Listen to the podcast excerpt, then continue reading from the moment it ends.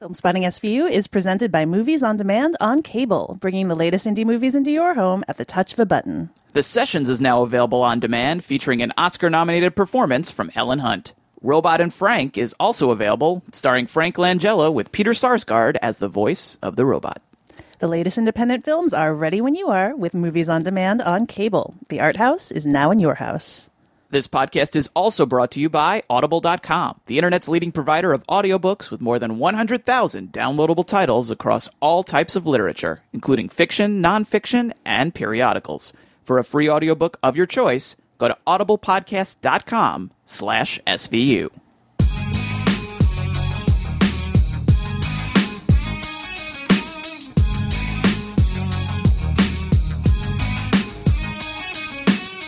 From New York City, this is Film Spotting Streaming Video Unit. I'm Matt Singer. And I'm Allison Wilmore. And this week on the show, we channel our need for speed and giving windmill high fives into our review of nineteen eighty-six's Top Gun. I like to get the need for speed thing in there within the first sixty seconds. It was it was necessary. Absolutely. I totally agree. Later, we'll bring you Q Shots, our look at some of the current offerings on various streaming and V O D sites, all centered around a common theme and inspired by Top Gun. We were going... God, I would have been so excited for this. We were going to do an all-Kenny Loggins podcast, but then we thought rights issues, the guy we were going to get to accompany us on guitar flaked out. I didn't want to do the whole thing a cappella, so I said, this is it. Instead, we're going to look at some other definitive eighties movies. But first up is Opening Break, a segment we do in conjunction with our sponsor, Movies on Demand on Cable, in which we spotlight one title that's new on V O D and give you a rundown of some other notable films new on demand on cable. Matt, what's our first pick this week? This is it. It being our pick. I think people really enjoyed us singing uh, Top Gun last time, so was, I'm gonna, just going to start. Inco- pretty soon, this show will be sung. It'll be like it'll cop be, rock. It'll, it'll be just, the Les Mis of podcasts. Exactly, yes. Movie Our podcast. Pick this week, Allison, is called... Uh, it's called In Our Nature. Uh, this is a, a really, really nice little film. I saw it at South by Southwest twenty twelve, where it unfortunately seemed to get lost in the shuffle a little bit.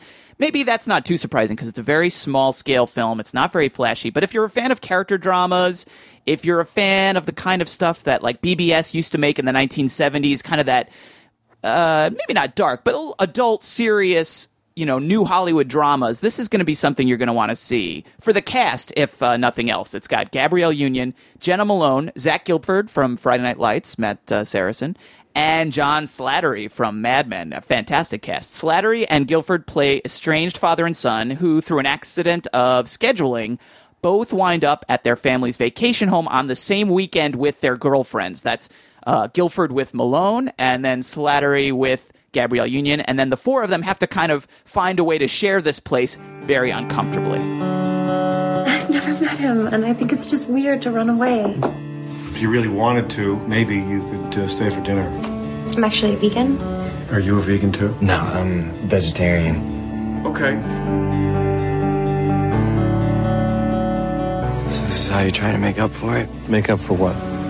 How things went with your first family. Did it ever occur to you you might be happy for me? You can get a new house, you can get a new wife, you can get a new son, but I can't get a new dad. You think this just happened to you? We both made a choice. You didn't choose me, and I didn't choose you. So it's basically The Great Outdoors, if you remember that movie, Allison, mm-hmm. but it's serious and nuanced instead of, you know, really silly and broad. Nothing spectacular about it necessarily except the cast. And if you're a fan of John Slattery on Mad Men, oh man, he is really great in this. Not quite as, you know, flamboyant as he is in that, but he has he has a few really standout scenes. There's a great scene where he smokes a joint with Jenna Malone, and it's like the first joint he smoked in a long time, but he sort of like, as he does it, you can see he like gets back into doing it, and he's like a master pot smoker. It's really, really outstanding. That scene alone is almost worth the price of admission by itself. Again, this is a, this is a small scale film, but sometimes I find that those are the best movies to look at on V O D anyway. So that's In Our Nature, directed by Brian Savilson, and it's now available on V O D. Allison, do we have a few more picks this week? We do, and all of these are currently available now on demand. Uh, the first one is Brooklyn Castle. This is a little documentary that actually ended up getting a lot of attention. It's directed by Katie Dellamaggiore, and it is about a middle school in Brooklyn that happens to have one of the best chess teams in the country. And in general, it's always adorable to watch uh, in documentaries kids doing like very grown-up things, right? Like ballroom dancing or um, devoting themselves very seriously to word roots to learn uh, spelling, mm-hmm. right? Yep. And this does offer that as well. But it is a really interesting look at after-school programs and like a kind of great case for how important they can be. Uh, you know, this is a public school in Brooklyn, so its kids are very diverse and they come from all different backgrounds and are oftentimes not, you know, if you associate chess with elderly white men, which uh, is probably unfair, but like is some maybe a kind of your stereotypical tendency. It's great to see this young community of people who are like so dedicated to chess and take it very seriously. So it's a really interesting doc. Uh, that's Brooklyn Castle. Also, uh, new on demand, Celeste and Jesse Forever, directed by Lee Toland Krieger and written by Rashida Jones, who also stars in the movie, along with Will McCormick. I, you know, this movie, I, I really, it surprised me. I, I liked it a lot. It offered this very, it's not necessarily uh, that cute, I think. Like, it, it offers a, a portrayal of a relationship that you think is going to be very twee.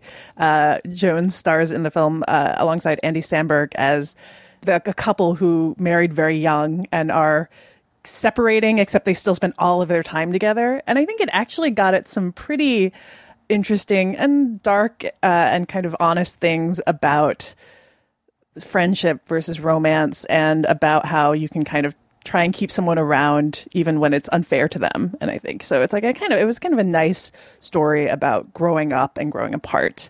So that's Celeste and Jesse Forever. And finally, uh, a film I haven't seen but has also gotten I, I think a lot of attention as as given that it's a pretty quiet film. It's A Late Quartet, directed by uh, Yaron Zilberman, and stars Philip Seymour Hoffman, Catherine Keener, Christopher Walken, Wallace Shawn. Uh, it's about a string quartet who has been together for twenty-five years and about all of the complicated dynamics in it, particularly when the oldest member of the quartet learns that he's going to have to give it up, that he's because of an illness. Uh, and, you know, with a cast like that, you know that you're going to at least get great performances. So that's one I'm really interested in checking out. That is A Late Quartet. We've also got Audible back as a sponsor this week. Audible is the internet's leading provider of audiobooks with more than one hundred thousand downloadable titles across all types of literature and featuring audio versions of many New York Times bestsellers. For our listeners, Audible is offering a free audiobook to give you a chance to try out their service. Matt, do you have a recommended title this week? I do. It's the book I'm reading right now, actually. It's called Marvel Comics: The Untold Story, written by Sean Howe and narrated unabridged for seventeen something hours by Stephen Hoy. This is a lengthy history of the repeated rises and falls of Marvel Comics, the house of ideas that gave us Spider-Man and the X-Men and the Avengers and many, many more characters. And while I've read a lot of books about the history of the comic book business, Men of Tomorrow, Tales to Astonish, Stan Lee, and the rise and fall of the American comic book, this one, I think, gives a little bit of a different perspective on it in that it really just focuses on this one company. So while You you get characters like Stan Lee, like Jack Kirby in it, you also get a sense of the management of the company and how they treated the artists, the freelancers, how they took their creations in many cases for very little money and just profited off them for decades and, and, and let their creators basically just uh, fade into obscurity and, and suffer sometimes in old age. These really sad fates because they, they didn't get a share of the revenues that these creations generated for these huge companies. But that's really, I think, the, the background. Mainly, if you're curious about Marvel Comics, if you see these movies coming out now and you go, how did this happen? How did we get this this company becoming this billion-dollar juggernaut in the entertainment industry? Uh, this is going to give you a very good look at that in an entertaining form. It's Marvel Comics: The Untold Story, and you can get it for free on uh, Audible. For Marvel Comics: The Untold Story or another free audiobook of your choice, go to audible podcast dot com slash S V U. That's audible podcast dot com slash S V U. Try to be best because you're only a man and a man's got to learn to do. Try to believe though the going gets rough that you got a handcuff to make it.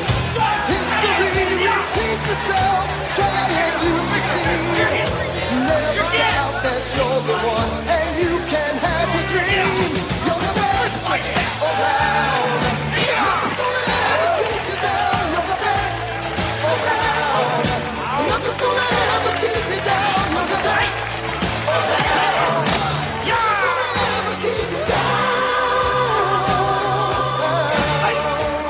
Okay, there you're hearing some of the dulcet tones of Joe Esposito and his classic song You're the Best from The Karate Kid, which may come up a little later in this segment, which is Q Shots. And we're going to be talking about eighties movies. And one of the things I wanted to get across as we're talking in a general way, first of all, was as I was looking at lists of eighties movies and thinking about it, it's like every classic eighties movie, or almost every classic eighties movie, has a theme song or a musical moment that defines it. And it's not just... Uh, this is not like a Martin Scorsese take Be My Baby and put it in my movie and give it a new meaning. This is the the song almost has no meaning outside or before the movie that it's in. So in this case, when you hear You're the Best, you don't think of anything except Karate Kid, except Daniel Russo fighting in the All Valley Karate Tournament. You know, that's it. That's that's what it is. And and I think most of the movies we're going to recommend here are going to have maybe even more than one moment like that.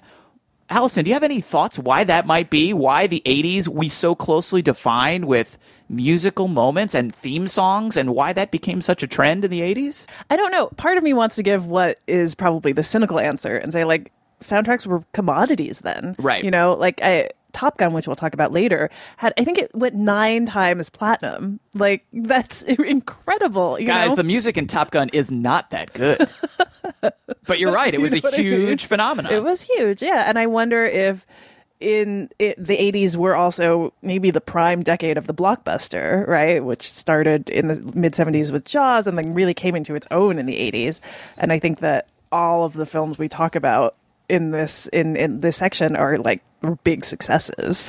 Right, so maybe this was a refinement of the blockbuster as money-making strategy, perhaps, yeah, that another so. revenue stream that you could bring from a, a movie was to make some sort of song that you could market along with it. Right, well, because also, I, you know, it's interesting reading about a lot of the films that we picked or like other ones that uh, some key eighties movies, a lot of them were not on streaming, but, you know, yes. that they often spawned uh, merchandising, or not even just merchandising, but like sales of like aviator sunglasses for Top right. Gun went, you know, through the roof. Uh, uh, bomber jackets, haircuts. Like there was a real There was a connection impact. between the yeah. zeitgeist and like marketing. It was like if you could like catch a trend and then sell it, you could not only like boost the sales of your movie, the ticket sales, you could almost boost the trend, whatever you were piggybacking off of, whether it was aerobics, whether it was, you know, really nice suits, whether it was...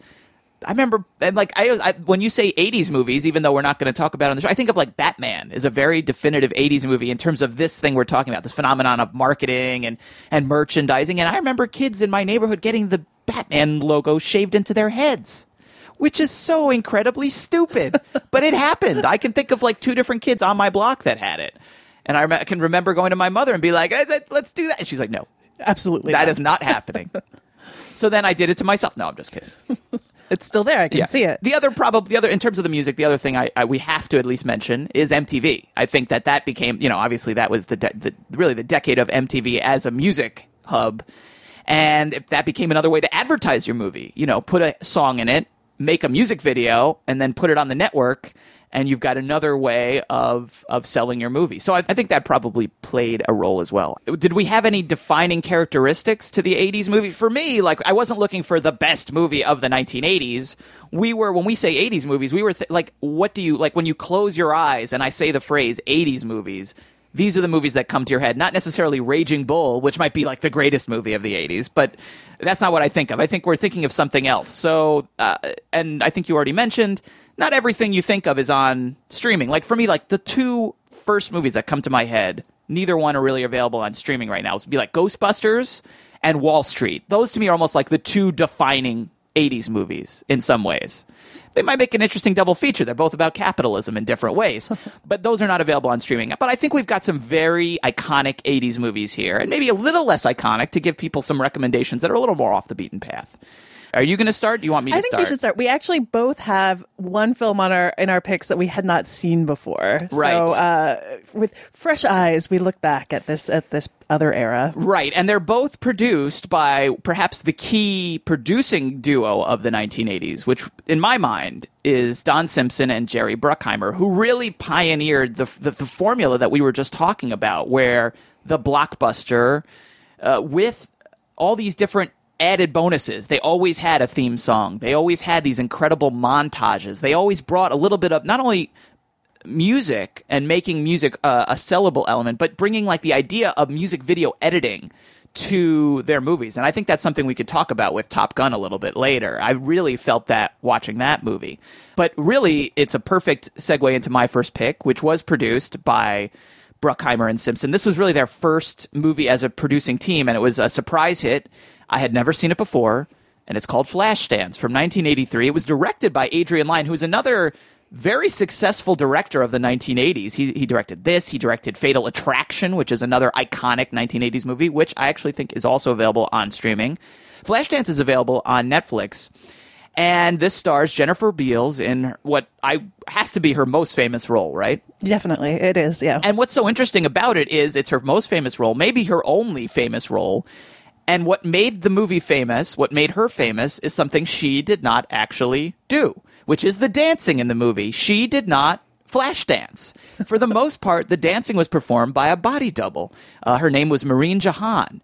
And what's fascinating watching this movie, at least from my perspective now in two thousand thirteen, is it is so obvious that Jennifer Beals is not dancing in this movie. I've never seen a dance movie that went to more pains to hide the face of the person who's dancing. Uh, when she's dancing in the beginning of the movie with that iconic shot, which is, Allison, what? The most famous shot in Flashdance. The water splashing oh, the water, down. Yes. Come on. I was like, are you talking about the audition at the end? No, well, that's famous too, but you know, that she's sitting in the chair and she yes, gets and water she pulls splashed. the Yes, of course. Which would really be an unsanitary thing for an exotic dancing there club to do. There are a lot of questions I have about the, the club that we can discuss in a bit. But. Okay, I can't wait to do that. But yeah, I mean, wh- that whole scene is basically backlit in the extreme. So that, and you can never see her face. Catch my eye. Well, he's lucky he just walked on by. Cause he hasn't met a girl like me and you kill him. Well, I tell him that I'd rather die.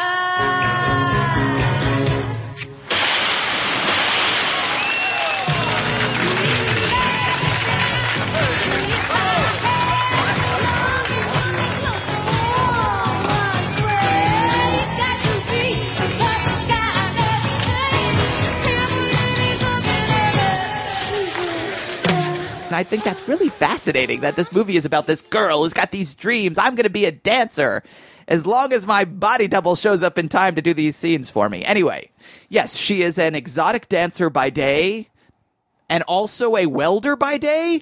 She has two jobs. The story here is almost shockingly simplistic. It is she is a welder and also an exotic dancer, and she dreams of being a, like in a conservatory. She wants a she job. Wants to be a real classy she wants to be a real dancer classy type. dancer type. Yeah, but she's afraid. She's afraid because she has these cr- because she break dances and she does all these crazy dance moves at her exotic dancing. She doesn't think she'll get in, and it takes her new boyfriend, and it takes her grandmother, and it takes a friend to convince her to audition. And that's all, that's the entire movie. Like, there's no villain per se. There's a couple of minor villains. There's a few subplots about her friends who work at this exotic dancing club with her, another fellow dancer, the cook who wants to be a stand-up comic. But that's it. There's no plot in this movie. It is just dancing and welding and Jennifer Beals looking cute in a sweatshirt that's all out of proportion. And it's just a Steel Town girl on a Saturday night, Allison. That's it. I could not believe how simplistic this movie was. I'll go out on a limb. I'll say it was only successful because of the dancing, because of the music, which is brilliantly chosen. You know, those famous songs, Maniac and What a Feeling. And it, I mean, that's it. Why was this movie so successful, Allison? Was that it? It just caught on this. It just hit the right mix of music, and it had those a few iconic images they could put in a trailer, like her splashing water on herself. It was an underdog story, you know. It was about having a dream. I would like also like to say she's not even really an exotic dancer. I think this is the thing that's like important to to say about well, the bar dancing. She? I don't know. That's the thing is like she doesn't strip, right? She does a little stripping a little. in one of the. I think in that first dance she does take a few of her clothes off, yeah. But again she's so backlit you can barely see yeah. it. And then the rest of it, you're right. It's just sort of like gigolo uh, dancing. Is that right. a thing? Did I, I just make up a thing? Dancing. But I mean, like, I you know. know, so it is weird in that it's not like she's. But she's also like dancing in her underwear. Right. And then later her friend goes to like a legit strip exactly. club. And then she has like a moral moment. She like yes. pulls the girl out and she's like, you're better than this. And exactly. I'm like, is she really that much better than this? Exactly. I don't, is it really so bad to be, a, I mean, obviously she's not making enough money at this crappy exotic non-strip club because she's got to be a welder. Yes. People be exotic dancers so they don't have to do other jobs. That's the job you do, so you don't have to have a day job. So obviously this place isn't paying her enough. So maybe she should go to... Anyway, we're getting off track. Do I think it's a good movie? No, I don't. But I do think it's a fascinating movie. I was riveted by this movie because it was so simple and basic in a way that I guess made it so popular. It was, it, like you said, underdog story. Boom, everyone's got it. Dancing. Everyone loves dancing. And so, and the dancing is, is really cool. I will say that. Mm, but uh, yeah, uh, other than that, I was just like... mesmerized by how basic it is. Flashdance, available on Netflix. What's your first pick, Allison? My first pick is Beverly Hills Cop, the first installment in what became a trilogy. I had never seen the first installment. I'd seen the second, like a long time ago. And directed by Tony Scott. Directed by Tony Scott. And they're all produced by, or at least the first two are produced by Bruckheimer Simpson. Yes. Who also produced Top Gun. So we're really bringing it all together. Bringing it all together here. Uh, the third one uh, was in the nineties. It did not come around until the nineties. By that point, the franchise was pretty beaten to the ground. Yeah, the third one's horrible. Yes. But uh, nineteen eighty-four, Beverly Hills Cop, streaming on Netflix, directed by Mark. Martin Brest, who also did Scent of a Woman, Meet Joe Black, and Geely, uh, starring Eddie Murphy as Detroit Police Detective Axel Foley. This was actually nominated for a Best Screenplay Academy Award. Wow. So think about that. Also really interesting, before Murphy came to the role, Mickey Rourke was slated to take it, and then Sylvester Stallone. Well, Sylvester Stallone, Stallone yeah, yeah, that's the famous one. And yeah. it was supposed to be a deadly serious movie. Right, exactly. About it was gritty. A it was tough guy to be... from Detroit, yeah, investigating a case in Beverly Hills. And yeah. then he, I guess, dropped out or didn't want to do it, and then they brought in Eddie Murphy. And it became an uh, action comedy. It is, I have to say, uh, I was surprised watching this how... relatively subdued on the scale of Eddie Murphy this role is. Like yeah. he has a few big moments, particularly the first time we see him when he's undercover selling cigarettes. Yes. Where he's like, Eddie Murphy, Eddie Murphy. But then actually otherwise there's a lot of almost serious drama, kind of the undercurrent, because his best friend or like this friend he had from back in the day comes to see him, right? right? And they hang out, and then this friend is killed. And he go- that's the, the plot, is that he goes to f- track him down where he was working in, in Beverly Hills to figure out what happened. So, like, you know, he's very serious about finding out what happened to his friend. Okay, now tell me something, fella. What's going on? I've been here too long. Talk to me. Yeah, just give us a minute, okay? No, I ain't got no more minutes. Here, check this out. I want you to see something. You can't get no cleaner in this here. Look here. He's a very popular cigarette with the children. You know what this is in here? You know what this is? It's a federal tax stamp. You can't beat that. You can't get no cleaner than that. Talk to me. Tell me something. So why don't you keep and go into business yourself if there's such a great fucking deal? I would, man, but I ain't from Detroit, you know, and I don't know nobody in town that can handle a job this big, but y'all supposed to got all the connections, you know? But tell me something. Shit, I'm a businessman. I'm gonna sit down and do what you want to do. You're right. It ain't easy to get rid of this shit. No, but see, I'm a businessman, you know? This is my thing. I'm doing business here. For a, a fish-out-of-water story, it actually doesn't lean that heavily on that aspect. I was expecting a lot more, like... wackiness. This is, you know... No, it's, it's, it's a crime. Snobby. It's a cop it's movie. A, yeah, it is absolutely a cop movie. And, you know, it has... It plays off the dynamic between him and then Judge Reinhold and John Ashton... as Detective Billy Rosewood and his partner Rosewood Detective and Taggart. Rosewood yeah. and Taggart, baby. Oh, Who are yeah. pretty charming together. Absolutely. I think they have a really nice dynamic yep. as like this kind of uh, they've obviously been partners for a while, and Rosewood is uh, the kind of naive one, and Taggart is always uh, a little exasperated with them. And you know, you have some famous moments, including uh, Axel putting bananas in the tailpipe of their car. Does that work? I don't know, but I'm sure many people tried it after seeing it in the movie. I guarantee, I would. I don't know. I would bet all the money in the world that there's a MythBusters about it, though. I'm sure there is. But you can, know, you, can, can you stop a car with, with a, a banana in the three, tailpipe? Three bananas. Oh, it's three. Yeah, it okay, is, good. Yeah. Glad we cleared that up. But uh, I, you know, this is a movie that basically, and I think that this is something we can talk about. Uh, and coming around to Top Gun as well, it is a movie that rests very heavily on the charisma of Eddie Murphy. It basically, it's, it's a pretty slack uh, story in terms of any the crime that's being solved. It's about an evil right, art gallery well, owner. It's funny you say that because I think um, John Landis, who ended up directing the third Beverly Hills Cop, has gone on record saying that he when he read the script for Beverly Hills Cop because they wanted him to direct it, he thought it was like the worst script he had ever read. You know, when it was back when it was a Stallone thing. But then the movie was so great because basically Eddie Murphy just, you know, he took over he just and carries it. He yes. carries it. Exactly. So that was why he made the third one, because he was like, well, the script is terrible, but Eddie Murphy will save it, just like he did the first one. It didn't yes. maybe work out that way. Didn't but, work out so well. But like yeah. you know, he is really he's very charismatic in this role. As Absolutely. much as like there's there are whole parts of this movie where you feel like there's like almost no forward motion, and yet he makes it work. He makes it completely watchable. Well, let's talk about, I mean, that you're what you could also be describing Flashdance. Yes. I mean, it's really about Jennifer Beals, who is, who even though she's not doing the dancing, she is a striking presence. She's yeah. beautiful, and she's sort of interestingly beautiful. You know, she's quirky, and she the camera does love her, and, and that's a big part of it. And there is no plot in that movie. It's just watching her dancing and dreaming and all that sort of thing. And we could basically do this for all of the Simpson-Bruckheimer movies. That's what I think was so interesting when I watched these movies and thought about it. I wrote a piece on CriticWire this week on my blog, which you can find if you just search my name and the Bruckheimer hero. They're all about the same character, all of their movies. It doesn't matter what genre, whether it's a dancing movie, whether it's a cop movie, whether it's a, a, a fighter pilot movie. That main character is always the same. It's always that fish out, a little fish out of water, the dreamer, mm-hmm. the outcast who's in a world that basically laughs at them initially, and they don't fit in, and that they're intimidated by a little bit, but then they always rise to the occasion. And that outsider status, whatever makes them weird, is what makes them special. Right. Right? That that she's a dancer who dances. She's an exotic dancer but and break dancer, but that's right, why she's bringing she, some of the something from the streets into, into the, the conservatory. conservatory, and it sets and, her apart. And Axel Foley bringing Right, something from the smart, streets, street smarts from to Detroit, Beverly Hills, yeah. uh, the D- Beverly Hills Detective, you know, and Tom Cruise. What's his character name in Top Gun? Maverick. He's the Maverick, and so. really, you could name every character in a Jerry Bruckheimer movie Maverick, yeah. all the way down to Captain Jack Sparrow. Same exact thing, you know. And we could, you could, I, I, I write about more in the piece, but I think that's fascinating, and for some reason, that really resonated in the eighties. Yeah.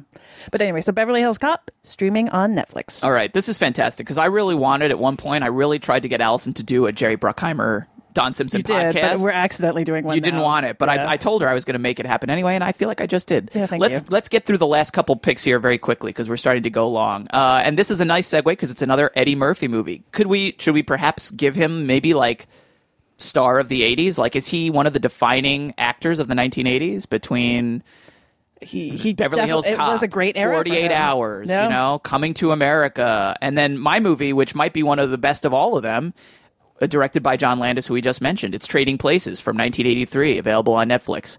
And I said uh, earlier that I thought Wall Street was one of maybe the two defining eighties movies, but I think this is, if you can't watch Wall Street because it's not on Netflix, Uh, I think this is a nice supplement. This would make a great double feature with Wall Street, don't you think? Because it's about sort of a more humorous look at that sort of greed is good capitalism. It's about these two men whose destinies cross just when they bump into each other on the street. It's uh, Dan Aykroyd and Eddie Murphy. He's this wealthy, I don't know, insider trader, whatever he does. He's a stock market guy. He's a he's a genius at uh, the stock market. Eddie Murphy is a beggar, basically, a homeless guy, whatever he is, living on the street. They bump into each other literally on the street one day. Aykroyd, who's, you know, basically who's essentially racist, assumes this guy who bumped into him is trying to steal his briefcase.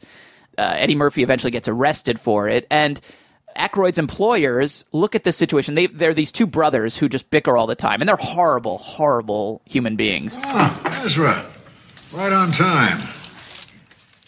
I bet you thought I'd forgotten your Christmas bonus. There you are. Five dollars. Maybe I'll go to the movies by myself. Half of it is from me. Thank you, Mister Mortimer. And they've been having this argument about nature versus nurture, and they find that this is a good opportunity for an experiment. They will build Eddie Murphy's character, Billy, uh, Billy Ray Valentine, up. They will turn him into Dan Aykroyd's character while destroying Dan Aykroyd's character. Take everything away from him and see, is it the environment that produces the human being, or is it the human being that uh, lives in his environment, nature or nurture? If you've never seen this movie, like, to me, this movie is like an iconic classic, and I assume everyone has seen it, but I really don't know these days. Do you think everyone has seen Trading Places? I don't think so. I don't think so at all. Yeah. Well, if you haven't seen it, it is incredibly funny. Jamie Lee Curtis, also fantastic in this movie. Uh, as as I guess it's a type. She's sort of the hooker with a heart of gold, I suppose. But in this movie, it's kind of wonderful because she's like the only person with a heart of gold in this movie. Everyone in this movie is, you know, it's just like horrible. Even the even the uh, the heroes, quote unquote. Trading Places, available on Netflix. Another uh, Eddie Murphy, John Landis uh, classic.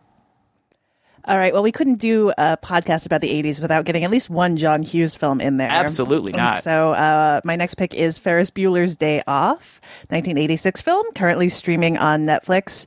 It's interesting that John Hughes, you know, made these movies about the strata of high school and like The Breakfast Club, which is your classic, like everyone fits into this category. And even though the point of the film is that they don't, you know, they're more than that, they really do fit into those categories, right? The jock, the princess, the, the outcast. Uh, so it it's really interesting that he made this movie in which the main character, Ferris Bueller, played by Matthew Broderick, doesn't really fit a typical high school type, you know? He's, he's a maverick. He is... Well, he, he is he is like a fantasy character, right? Like, everyone likes him. Yes. He's smart, but he's not a nerd. He gets along with... Like, to the point where not just everyone in his high school likes him, and he's presented as almost a guru, right? Yeah. Um, but that... He's a transcendental figure. He is. That the whole community... He's almost religious. The, uh, the he's almost a religious icon. The whole community rallies around oh, yeah. him. You know, when the, just the, the idea Save that he Ferris. might be sick, yes, everyone is, like, ready to come to his... his rescue, which I think is what, like, you know, if there is the the Ferris Fight Club theory, which is that Ferris Bueller does not exist. He is just a fantasy in the right. mind of yes. Cameron Fry, yes, played I've by Alan this. Ruck. I've heard which this I theory. Think, you know, is a pretty, uh, not necessarily supported, though not necessarily disproven by what is in the film. But I think the spirit of it is interesting because Ferris is this such an outsized character right. that you can, he is for like, in the world of a John Hughes movie, a fantasy. There so is a Tyler does... Derdenish quality to yes, him. Exactly. He is like everything so you would charismatic, want to be. So magnetic. Yeah, and so everything fun. Goes well. He can kind of make all of these things happen except for the one certain incident with the car. But right. uh, otherwise seems magical. He really does Absolutely. like make all of these things happen. Uh, and, you know, Matthew Broderick is... He manages to make this character who could potentially be like a, a little obnoxious into someone who's intensely likable. And, uh, it, you know, it's it, this is probably one of the most rewatchable films I can think of. It's one that if it's on T V, you're going to sit there and watch it because yep. how can you not? It's got so many joyous moments. Uh, Has from, a great, another musical, several musical several moments. Several musical moments, yep. yeah. From, and the theme song is so iconic with the, oh. Exactly, yeah. yeah. Um, and that wasn't very good, but you that, know what I, I got, I got it. You got, got it. it. Yeah. Um. So I think you know it's funny that someone who's so this this guy is so known for portraying some of the like the pain of high school, along with it being funny, like made this film that is basically it's like almost free of that pain, right? Yes. It is like it just pure like bliss about being young and having the world at your feet, essentially. Like yeah, even if you have to kind of make that happen. Ferris Bueller's online too.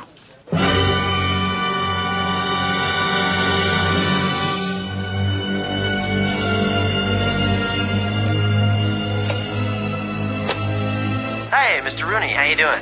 Listen, uh, I'm sorry to disturb you at work, but I'm not feeling very well today, and I was wondering if it might be possible for my sister to bring home any assignments for my classes that I might need.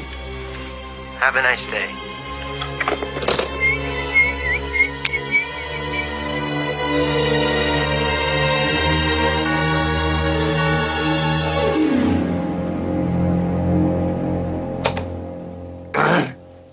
Mister Peterson?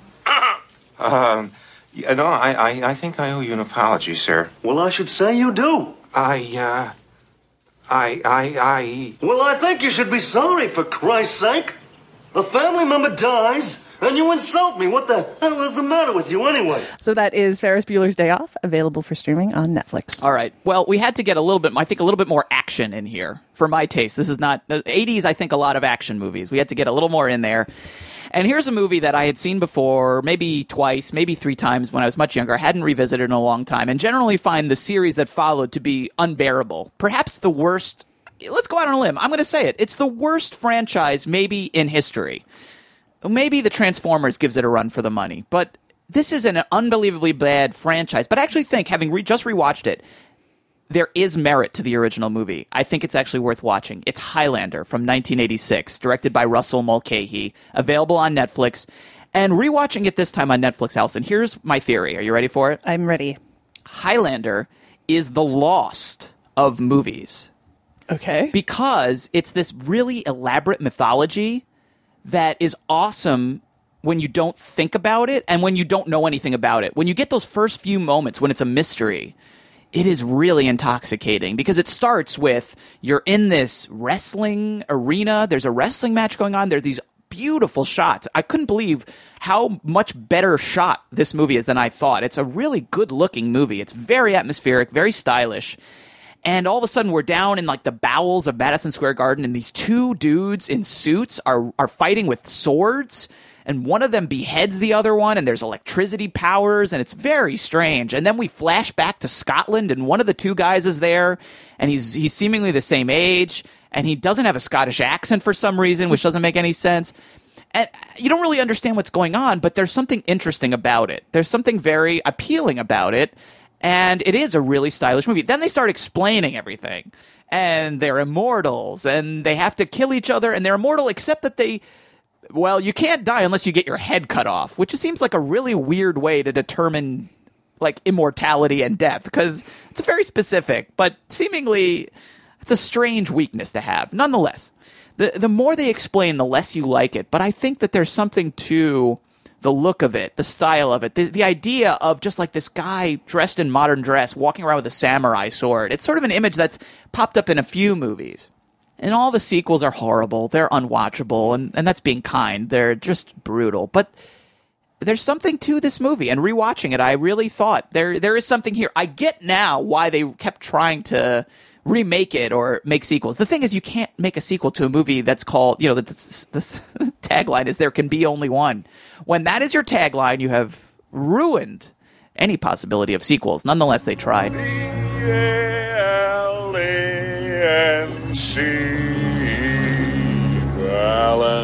I don't like boats. I don't like water. I'm a man, not a fish. You complain endlessly. You look like a woman, you stupid haggis. Haggis? What is haggis? Sheep's stomach stuffed with meat and barley. And what do you do with it? You eat it. How revolting.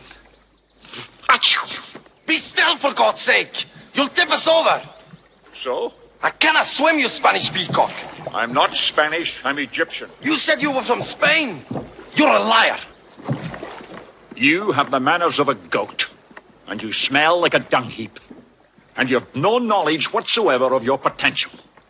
Now, get out! If you've never seen Highlander, and you're willing to sort of just accept the mystery parts, you'll enjoy it. It's a really beautiful-looking movie. Maybe one of the better-looking action movies of the eighties. It's Highlander. It is available on Netflix. All right. And uh, one last pick. We've got... Um...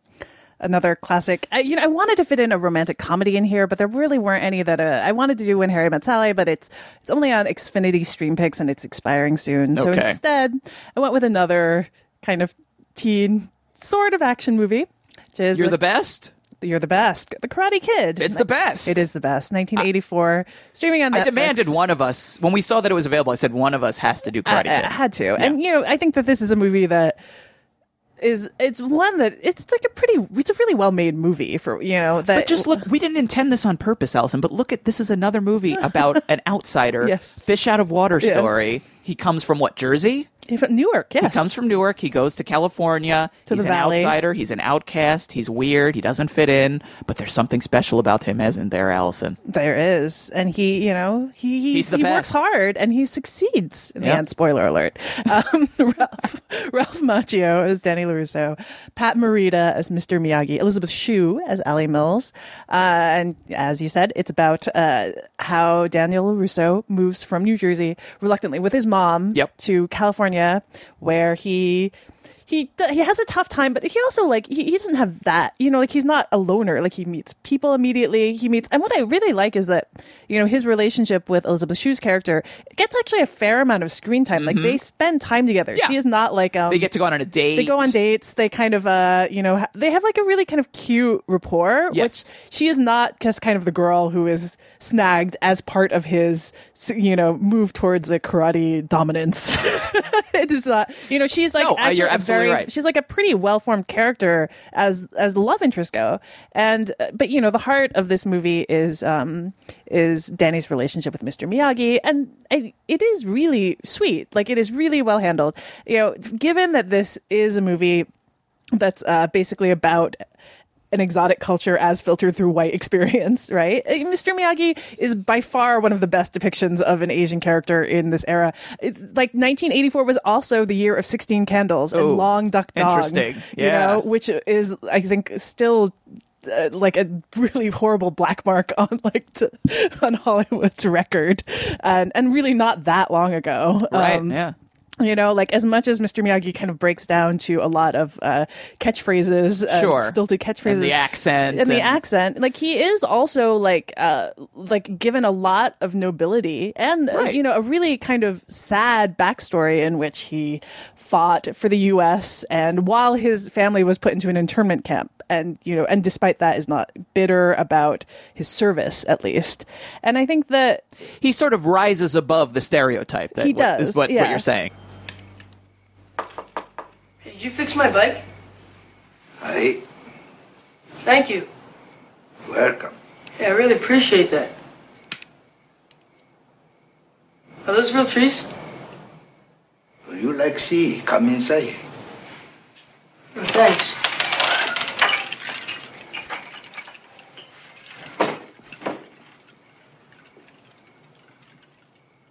How do they get so small? I train. Clip here, tie there. Where did you learn how? Japan? Okinawa. What's that?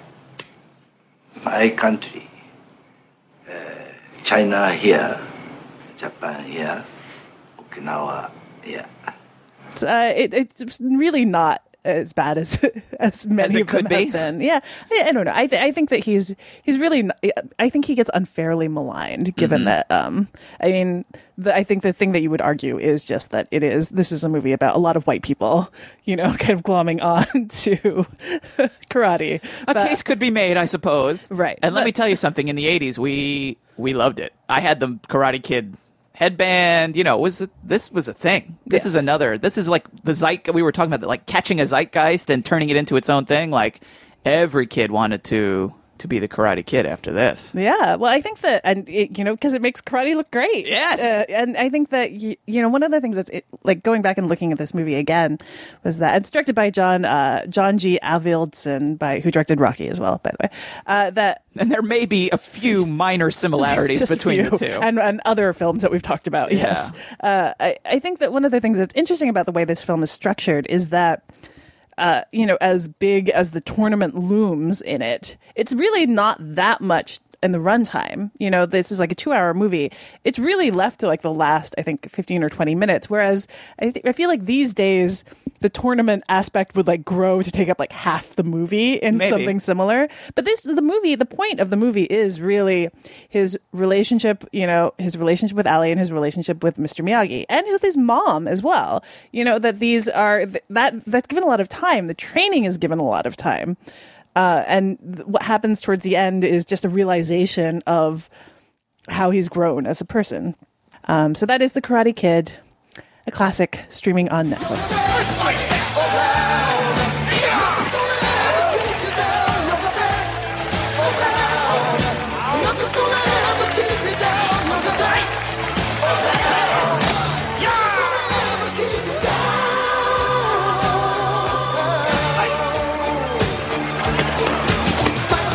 Allison, we're very pleased once again to be sponsored by MoviePass this week.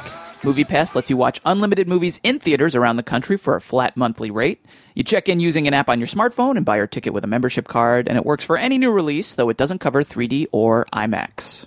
If you go to the movies several times a month, you might want to check MoviePass out. Uh, do the math. It might work out for you. Instead of paying per ticket, you pay a flat fee for the month that gets you entry to one film per day. Check out moviepass.com slash filmspotting for more info and use the offer code filmspotting to get ten dollars off the first month of your subscription. You guys really are cowboys. What's your problem, Kazansky? You're everyone's problem. That's because every time you go up in the air, you're unsafe. I don't like you because you're dangerous. That's right. Nice. Man, I am dangerous. Maverick, you and Goose get your butts out of that flight gear and up to Viper's office now. Now it's time for the Listener's Choice review, and narrowly beating out A Glimpse Inside the Mind of Charles Swan the Third. is Top Gun, the nineteen eighty-six film directed by the late Tony Scott, currently streaming on Netflix.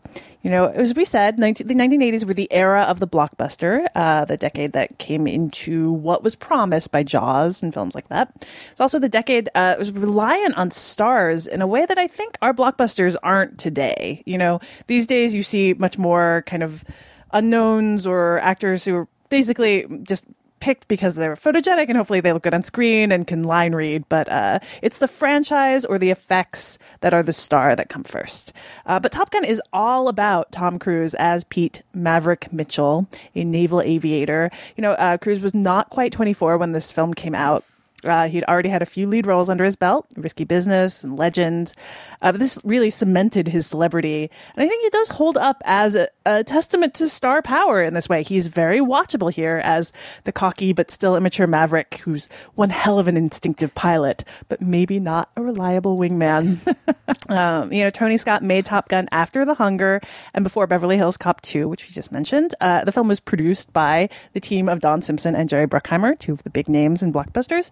It also stars Anthony Edwards as Maverick's Rio Goose, Val Kilmer as his rival, Tom Iceman Kaczynski, Kazansky, excuse me, Tom Skerritt, and Michael Ironside as instructors Viper and Jester, and Kelly McGillis as Charlie, the civilian instructor Maverick falls in love with. Uh, the film also features a few more now familiar faces in smaller roles, including Meg Ryan as Goose's wife, Tim Robbins as Merlin, and even Adrian Pazdar is in there in a little role as well. I didn't see him. Yes. Um, like so many films featuring the military, Top Gun was made, in this case, with the help of the Navy, a help that comes with script approval. So, uh, Matt, I wanted to start by asking you what you thought of this film's depiction of war. As Viper says, we don't make policy. And that's about as far as the movie really gestures in that direction. In fact, the enemy is only referred to as the other side, never named. They wear dark helmets to obscure their features. And uh, the only identifying mark is, you know, maybe a vaguely communist-affiliated red star on their planes. Um, you know, the film provided a giant boost in enlistment to the Navy, uh, as well as to sales of aviator glasses. So what did you think of this film's maybe freedom from thought in terms of what it means to go shoot people down? Yeah, that to me, that was maybe the most interesting part about rewatching it. And obviously, I've seen this movie before, but it's been quite a few years. And man, what a crazy fantasy of war this movie is. I mean, you could not make a more idealized portrait of war as a good thing. And not only like as a good thing, as like an almost an easy thing in, in, in a moral sense. Because as you said, the enemy is so faceless and so generic and, and you know, they're not identifiable as an other, you know. So it first of all, you could sell this movie anywhere around the world because, it, you know, it's not like, you know, oh, we got to get those Germans and then you can't show it in Germany, you know. It's this unbelievable fantasy. They're not even shooting anyone down. This is a war without violence because what's what are they doing? They're not shooting. They're getting missile locks. It's like all you have to do to win is just get a missile lock. Victory through missile lock, Allison. You know, there's no there's no there's almost no death, really, other than one character who dies, which I won't reveal. No one dies in this movie. There's no killing, just chasing. It's a lot of it's basically like war as a expression of personal style, essentially. You know, that Maverick gets to, like, very famously in one scene, like, beat a guy by, like, going upside down and kind of, like, f- flying right above his cockpit, like cockpit to cockpit, and he's upside down. There's no killing. There's no death. You know, it's funny you mentioned that there's no politics, that they're not politicians. We're just the instruments. But there's there's almost no there's no there's no thought that there might be politics in this. What would there be po- to be political about? They're just a bunch of hotshot, cool guys flying through the skies and missile locking each other and not shooting. Yeah, I I had never really understood, like, not until I went back and rewatched it this time, had I really realized that they never name the enemy. I'd always kind of assume that it was they are the, the Russians, enemy, right? But it's the enemy, the right. enemy. Like you never, there's no mention of country. There's no even mention of direction when they're out. When they actually have combat moments, they're like in the middle of the Indian Ocean, right? Right. Beyond that, take your pick. Could be, yeah. Anyone in that vicinity, right. It could be the bad guy. Exactly. I don't know. Maybe. Yeah. So and and you know, other than that, like there's this vague sense of like, when they talk about an actual conflict that happened, right, or sort of one, like um, with with Maverick's dad, they're like, oh, you know, well, the reason we can't talk about it because it was on the wrong side of like the enemy lines, but like you know, obviously that he was a hero. Like, so, uh, you know, it's all just about... But it was, but it was classified. It was classified. We can't talk about it, right. It, yeah, it, it's almost like, like like actual war is verboten in this movie. Right. And oh, that was, also, was a real war. People died. We can't, we can't talk about it. And right. in this movie, it's like all the current stuff. Well, that's actual war. We're not going to talk. This is a movie about training. Yeah. Training, awesome and then, training, awesome training, and then also just like um swagger, right? Yeah, like so much of this is about posturing, being and swagger, awesome, and being the best, being number one, right? Right. War is about being awesome and looking really cool with your aviator shades, as you said, and coming up with cool catchphrases like "I feel the need for speed." And having a cool catch, like a sign, your name, like being Maverick or Iceman or Merlin, or, you know, everyone has a cool call sign and their own helmets that are all decorated. It's all an expression of personal style and, and swagger. Yeah. Well, so in that in that vein, yes. we, we joked about this, like, I think when we were talking about this uh, last time, but this movie is kind of infamous for accidental homoeroticism. Yes. Uh, it, it even became... Uh, the subject of a famous Quentin Tarantino monologue in a in his like a very small role in a not very well known nineteen ninety-four indie. It's best known for this monologue called "Sleep with Me," in which he he talks about at a party how, quote, "one of the greatest scripts ever written in the history of Hollywood is Top Gun. It is a story about a man's struggle with his own homosexuality." And then goes on on this lengthy theory that is even more elaborate than the Ferris Fight Club theory um, about what the movie actually means. It was just, what do you think of the relationship between Maverick and Iceman in this? Because it is kind of like, kind of, I feel like accidentally in like being so macho, it crosses over often into like. Well, there you go. That's what it is. It is so over the top, you know, preening, posturing, being a tough dude, and that it does absolutely, it crosses over from like threatening to flirting. They do seem at times like they are flirting. They always get up in each other's faces. Oh, yeah, like they're, while they're like wearing they, towels. Right, like they want to kiss each other. Yes. You know, and they're they're like challenging each other the way they're like challenging each other the way you might, you know, like when my wife and I met, like our first time we ever met was at a bowling alley. And we kept, we were playing, we were, we were with a bunch of friends, but we started like kind of like challenging each other bowling. And we kind of like started sitting next to each other and sort of like being challenging and flirtatious. That is exactly the relationship between Iceman and Maverick to a T. Yeah. Like exactly. Yeah. Well, I think that, you know, also you see the film struggle with, they're like, how do we work a romance into this while really wanting to remain contained in the world of The fighter this, school. The fighter school. So they have they, they try as hard as possible to have Kelly McGillis' character be one of the boys, right? Even her call sign is Charlie, and right. she works there, right. and she is also she's not a pilot because she can't be a pilot, but she is part of this world. You know, like what the film ends with them like re-encountering each other, and then planes flying off into the distance as if, you know, like that's the real romance would be ideally if they were two pilots like flying off into this distance together, but that can't happen. So you have the closest thing that can happen, which is her being like, you know, that's I hadn't thought about this particularly, but you're you're absolutely right. Like in the idealized world of like a screenwriting, like in terms of what a screenwriting school would tell you to do, the I, the ideal ending is for Maverick and Iceman to become lovers exactly. and to fly, and fly off, off together. together. You're exactly. absolutely right. That's it. A screenwriting school would tell you that that's the right ending of the movie. Yeah. And they would probably just write out Charlie wouldn't even be a character, I guess. Right, exactly. Because I mean, like the that aspect of the romance is it's like a little awkward, I would say, because it like running parallel to the storyline because she's supposed to be using him to get information. Yeah, that doesn't you know? quite like, work. It's a little It's uh, it's a little awkward, but... The one thing that's interesting about them now in two thousand thirteen to watch is the fact that she is so visibly older than him. Yes. She's not an old woman. No. But she's clearly, I don't know, maybe... She's got like five years on him, I think. Five to ten, yeah. somewhere in there. And that is so the reverse of every movie we get now, where the where it's still Tom... Like, Tom Cruise is still the romantic lead in these movies, and his his girlfriends are getting young. Like they stay. It's like McConaughey and Dazed and Confused. He yeah. gets older, they stay the same age. You know, totally. Like they're all still Kelly McGillis's age. So I thought that was interesting that we were allowed to have sort of a more mature woman, yeah, still beautiful and sexy and alluring, and and you and you get why he's into her. Or, pret- or pretending, depending on your perspective on the movie, but that she's allowed to be a little bit older than him. And I thought that was really refreshing yeah. now because we never see a movie like that yeah. now. Yeah, and also like that part of the what's difficult about their romance is the fact that he is like a cocky kid and she she's a little more she, mature. She's more mature, and yeah. she's like grown up, you know. And so the that she kind of gets a little exasperated with him, his posturing and the way he acts, and you know his his pickup move at the bar. You know, like I, I think that.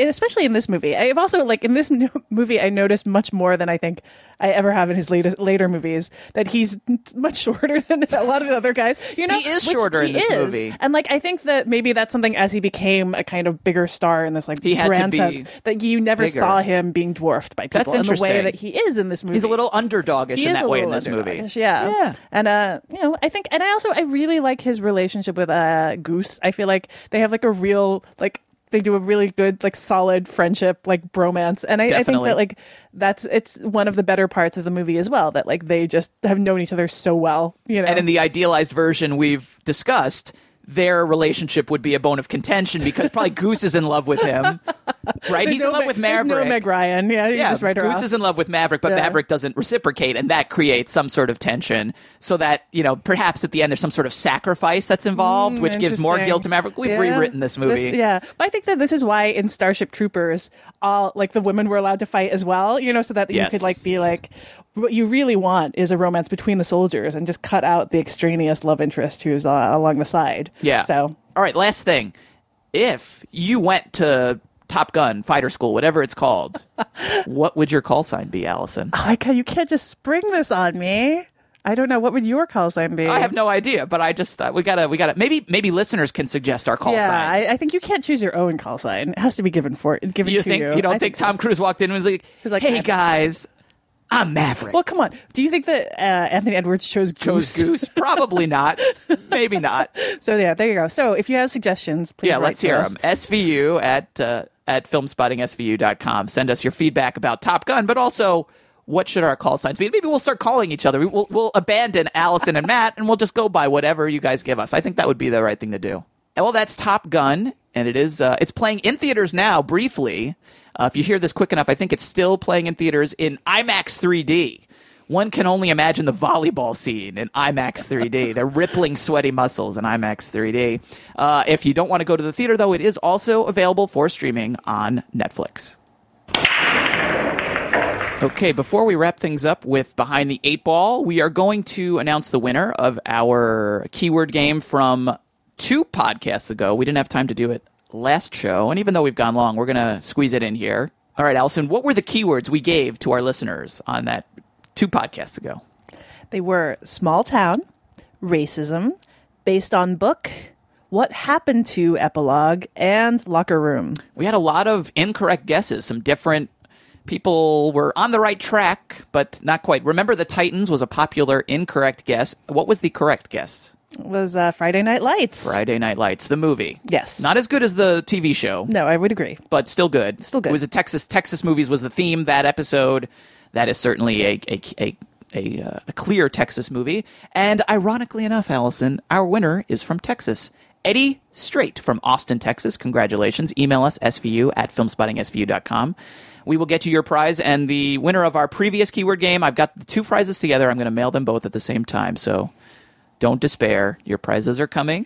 Let's get, oh, one correction from our last episode before we get to Behind the Eight Ball. I incorrectly said during our last Behind the Eight Ball segment that the documentary Undefeated was nominated but did not win the Oscar for Best Documentary last year. Allison, Undefeated rightfully and happily did win the Oscar for Best Documentary last year, so I apologize for the the mistake. I'm glad it won. It was a very good documentary, which you should watch. So now, with that in mind, let's get to Behind the Eight Ball. Allison, you're going to start this week? Yes, I am. All right, let's begin with three new releases. Okay, first off is Le Cercle Rouge, which is new on Hulu. This nineteen seventy uh, French film directed by Jean-Pierre Melville. Stars Alain Delon, André Bourvil, uh, that's how you say it, and so on. Yves Montand as well. And all of them just look impossibly cool. Uh, this is just a great heist film, uh, and one that's been very influential on people like John Woo. So it, it's it's one that is great to see, just to also see how many people it's influenced. That is new on Hulu. Also new on Hulu is My Brilliant Career, nineteen seventy-nine Australian film directed by Gillian Armstrong, who also did Oscar and Lucinda and The Last Days of Xenu, and stars a great Judy Davis as Sibylla, who is a free-spirited girl in the late nineteenth century in Australia who has the opportunity to marry a young man played by Sam Neill, who is like the ideal suitor, but instead wants to maintain her independence and become a writer. Uh, it's a really charming movie. And finally, the new on Netflix is The Best of Youth, a two thousand three Italian miniseries directed by Marco Tullio, uh, Tullio Gi- Marco Tullio Giordana. Um, it played at Cannes in two thousand three, and it's like in a three hundred fifty-four minute run. Like it's, it was... lengthy, and I think it was even longer in the form that went uh, on Italian T V, but the one on Netflix is three hundred fifty-four minutes. It's a family saga. It's set in Italy. It runs from like nineteen sixty-six through to two thousand three uh, and looks at primarily two brothers in this family going from like the sixties and the counterculture days into uh, parenthood and everything. And it's really great. It's just a very terrific, large scale spanning of a family drama. So that is The Best of Youth. It is now playing on Netflix. All right. Two expiring titles. First up, expiring uh, February seventeenth from Netflix is Me and Orson Welles, two thousand eight film from Richard Linklater. Not Linklater's best, but it does feature a great performance from Christian McKay as great, Orson Welles. Great he is performance. Fantastic. Yes. And also, it's got Zac Efron in it. Boom. So, so that is expiring from Netflix on February seventeenth. Expiring on February twentieth is Until the Light Takes Us. This is a two thousand nine documentary uh, from directors Aaron Eitz and Audrey Ewell about Norwegian black metal, the most dark of metal. Um, and it's uh, it includes an interview with uh, Varg Vikernes. Vikernes Burzum. Not the Varg Vikernes. Uh, he is kind of, he is infamous. Uh, Burzum is his band, his one-person band. But You, you know, know, I know, I know what Varg Vikernes' band is called. He's uh, more famous, perhaps, for killing another, murdering another musician. Uh, and oh. he, get, I think he's interviewed in jail in oh. the documentary. So that is expiring on February twentieth. Okay, and one random film from your queue. Uh, you gave me number seventy-seven, which is Nostalgia for the Light, uh, twenty ten documentary directed by Patricio Guzman about uh, this desert in Chile, and it's where astronom- astronomers are studying stars while people are looking for uh, uh, looking through the soil for family members who are buried there because the nation has a tough political past. So uh, I've heard nothing but great things about it, but have never gotten around to seeing it. So that is Nostalgia for the Light. That's streaming on Netflix. All right, Matt, it is your turn. I'm ready. Let's okay. do it. Uh, three new films. I'm going to start with uh, available on Crackle, a film entitled Vacancy. This is a two thousand seven horror film from one of my favorite sort of unsung genre directors of the moment, up and coming. His name is Nimrod Antal. Uh, the movie he directed that I really, really like is named Armored. It was like a really small scale, but very gritty, termite art-ish crime saga. This is his like horror movie. It's a couple that's trapped at a hotel. Very classical in setup and style, but very effective. It's available on Crackle for free if you've never seen it. It's worth checking out. Available on Hulu is the film Decoding Deepak, which is a documentary about Deepak Chopra made by his son, Gotham Chopra, which sounds, I know, just awful. It sounds awful, but I thought this this movie was actually pretty interesting, and, and not even so much about him per se. It's just a documentary about a father and a son, and and a, and a son who's sort of in his father's shadow, and what it's like to have a famous father and to try to deal with that. I found pretty interesting. So that's Decoding Deepak. It's available on Hulu. And for our Film Spotting original recipe listeners who are following along with the Marx Brothers marathon that Film Spotting is doing right now, you can watch the twelfth Marx Brothers movie, A Night in Casablanca. That is now available on Hulu. I've actually never seen that one. I am a big Marx Brothers fan. I don't know how I feel about them watching all these movies and kind of bashing them. I don't know if you're following along with this marathon, Allison, on our sister show. They haven't been giving the most sterling praise to the Marx Brothers, so we may have to, I don't know how, but we need, may need to fix this situation somehow. Anyway, A Night in Casablanca by the Marx Brothers, available on Hulu. Two expiring films. Expiring on February fifteenth is actually a television show, which I watched the whole thing of with my wife. We enjoyed it.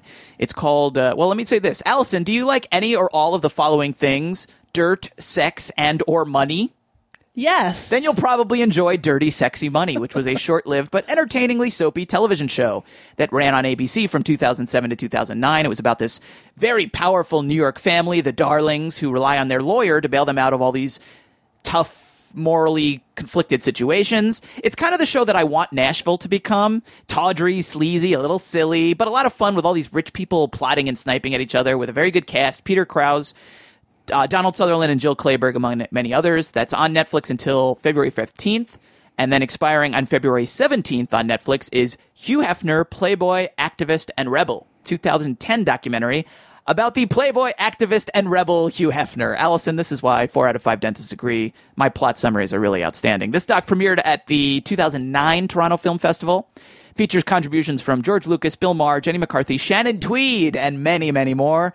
Allison, I haven't seen it, but I'm going to watch it this week for the articles. And one expiring title. You gave me number thirty-three, which this time is Basquiat, Julian Schnabel's film about the legendary New York graffiti artist. I have to admit, even though I love The Diving Bell and the Butterfly, one of my like all-time favorite movies, that movie just changed my life, essentially. I've never seen Basquiat. I've never seen Julian Schnabel's uh, first first feature film. I don't know why I haven't gotten around to it yet, but I have to at some point. Have you seen it? Is it worth my time? Yeah, it is. I, I like it. All right, well, I'll have to watch it. Basquiat, that's uh, on Netflix. Okay, normally at, on the show we would do our listener's choice options now, but we're actually going to eschew listener's choice for our next episode, and that is because our next episode, God and the Technology Lords and My Equipment Willing, is going to be our live show. Certainly the live show is going to happen, but uh, we're hoping it will record and we'll be able to use that as our next episode, Allison. Uh, if you haven't gotten your tickets, we have a very few left. Uh, they are available now at videology dot info. It's going to be Saturday, February twenty-third at six thirty. Tickets are eight dollars. You get a movie, which is going to be Compliance. You get a Q and A with director Craig Zobel. He's going to be joining us via Skype.